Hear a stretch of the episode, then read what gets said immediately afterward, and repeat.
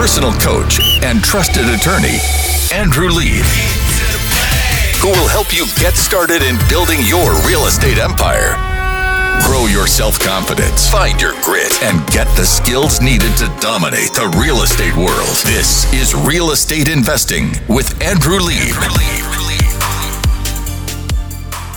I am so excited right now. I just got an alert on my phone in the break, Lauren. My Stitch Fix order is coming in right now. Oh yeah, no, no, goodness. Seriously. I am like addicted now. And especially since like I feel like uh, there's an issue with getting the nip and tuck, so I can't get the lipo going. So I need, do you know what I got at the Stitch Fix? Wait, hold on. Let's just explain to everybody what Stitch Fix is, because not everybody knows. When it comes to being a fashionista, a maxinista, you tell us. Well, nobody wants to go shopping right now because of COVID. So you're ordering your clothes online and in different services. Stitch Fix is one of those services where you fill out the profile, your size, your colors, your style, and they send you a box of stuff.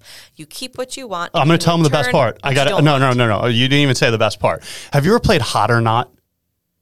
You ever play that game? When you were like children? No, no. So like, you know, on the cell phone, and you could see you could see different people, and you could swipe left if they're hot, swipe right. I think that's like Grindr or whatever. What do they have? Tinder. Like I'm, Lauren and I um, were together before there was like internet dating. So I'm not really sure we're about this. We're not in the know. We're not we in the know. We might need to have a guest who want to tell us. I've stolen some of my cousin's cell phones that are on these apps, and I play for them. And you swipe left if they're good looking, you swipe right if they're not good looking. So Stitch Fix does that with the clothing. So they show you all the clothing, and you can be like, ugh, ugh. Like, I don't like leopard print. I do like leopard print. There was this thong. No, I'm just playing. So anyway, no. Here's the thing.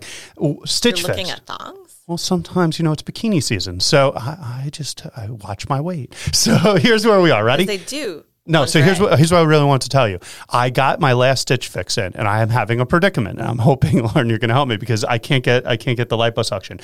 I got these awesome jeans, right? Mm-hmm. But they have an elastic elasticity. I've never worn elasticity like jeans. Jeggings? I, I, I guess. Like no, they're, they're, they're not tight. They're, they're not like light. No, they're not tight. They're like loose, normal jeans. But like what happens is the waist is a little elastic, and as the day goes on, it start I start feeling like I'm, what do no. they call those people the the that wear the the pants below the the tushy? I think we could say those things on the radio. So I was I was like a, a pants below the tushy by the end of the day, and I wasn't trying to do it. I just kept pulling it up. So, I have a solution. Tell me. Don't put your cell phone in your pocket. It just pulls it all down. You need to have a cell phone bag. Keys too, and wallet. Like I, I'm going to need a man purse. So what do they call oh, that? You can get that at Stitch Fix. I should get. So anyway, Stitch Fix, and Lauren's telling you this. I, I think it's interesting that we're shifting to buying stuff online, all sorts of stuff. Not just Stitch Fix. There's other apps. There's one where you can get a laser measurement of yourself. With a Stitch Fix, I was using measuring tape to figure out my sizes, but it's pretty cool. But what's happening is you're seeing stores like JCPenney and Sears and stores like that. They're all buy, buy, buy, buy, buy. Yeah, I was waiting for that to happen even before COVID. But the coolest thing is actually happening to for me to see this happening in real estate. One second. You're saying it's cool that we no longer have Sears and Robra? I think they were dated. I think they didn't keep up with the times. What's interesting is they started off with the catalog. I don't know if you know, the Sears catalog. And you would have think that they were the most pliable to understand about doing a distance type sale. They should have been they should have been called Amazon. But you know what's happening now, Lauren? Amazon's taking their spots. Of course Amazon is. Tell us oh, a little about that. Oh, Amazon. So the biggest malls in the country are owned by Simon Malls. And they usually have this big anchor spot, which was JCPenney's or Sears. What's really an anchor spot, though? Like, what are you getting at? So, what do you when we were saying well, an anchor spot? The most you're saying traffic, the most people coming in and out of a store that brings other people to the little stores. So, when you own a strip center, like Lauren and I have a strip center, which is like a baby mall. If you own a mall, you need someone to draw all the other stores. In fact, did you know, in leases, when you do mall leasing, what you do is that the tenants say, if the anchor is closed for a certain period of time, my rent goes down drastically. And if the anchor doesn't come back, my rent allows me to cancel my lease. Did you know that? So a big aspect when you're doing leasing for these types of properties is reliant on the anchor's draw. One of the most interesting stories I ever read, and I wish I knew his name. I can't remember off the top of my head. His parents own some sort of rental car company, but he's a major developer, and he's in the West Coast. And what he invented, I thought this was fascinating, is instead of having a straight strip center, you know how you go to a strip center and they're straight, and then you have all the parking spots behind it because that maximizes parking. And logistically, if you're trying to get the most parking and use of your square footage, straight strip center makes sense. But you know what he said? I'm going to make curved strip centers. And the reason is that when you have it curved, everyone can see from the anchor store when they come there, all the other stores, which increases rents to all the other stores. He invented this thing. I thought that was very cool because very the cool. anchor store is how you drive all the other tenants to go there. So when a tenant's looking at one of our strip centers, we say, hey, did you know, like we have a big training center in one of our places. We say, did you know they have fifty people come to trainings every week? So then you're going to have foot traffic that go to your nail salon. So you should pay more for your nail salon than at another strip center because all these people are walking by your front door. Yeah, people looking in the windows. So in malls, the anchor store is the most important store, but times are changing. And so what malls are doing now is they're in talks right now. Amazon is in talks with Simon Property Group. That's America's biggest mall. And what they're talking about is making it into Amazon warehouses. And you say to yourself, a fulfillment center, if I don't, I don't know if you know, but perhaps the biggest booming industry pre-COVID, after COVID in real estate was doing these fulfillment centers. Being in, everybody orders things online. Where where do the products come from? Industrial space was the key. So then you can have, so what, what is Amazon doing? I'm not going to industrial space. I'm going to reinvent them all. But my question, and Amazon, I'd like you to tell me this because it's all about me. How are you going to get people to come to the mall now? How are you going to have people come to the mall? Well, they are very, very smart. So I think this taking over JCPenney's and Sears, this is just a short-term strategy. There has to be a long-term play here. And what you're saying is buy Simon Malls. So what we're saying is we're going to see more gyms coming to malls. We're going to see more activities like, I don't know if you remember when the Hartford Whalers, back to my Islander thing, they used to play in a mall in Connecticut, like having the draws at the malls for the other stores, because otherwise, while the mall might do well with the JCPenney and Sears space, by not having a draw, what is the rest of the tenants going to do? So I wonder, Amazon, are you going to have displays? Are you going to have cool things? Are you going to have sit on Grandpa Bezos's lap and pray to be part of his family?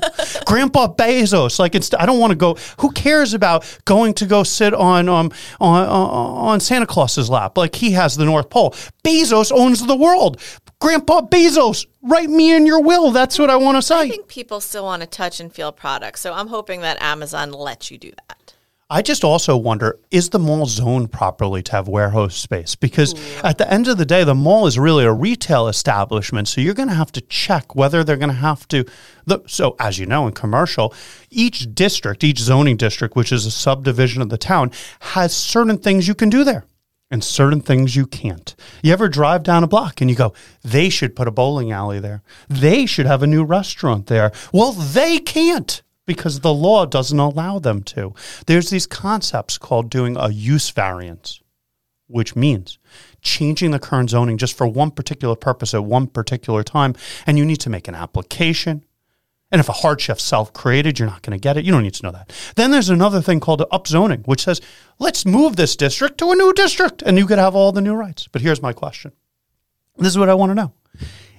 Did anyone ever consider maybe the malls can't have warehouses? Because I would think those are separate zoning. You know who learned that the hard way, Lauren? In New York City, I don't know if you saw this, the Daily News was reporting. I want everyone to hear the number I'm about to say. A hotel, no, not a hotel, not a hotel, not a hotel. A building in Manhattan was fined two hundred ninety million dollars. Ouch.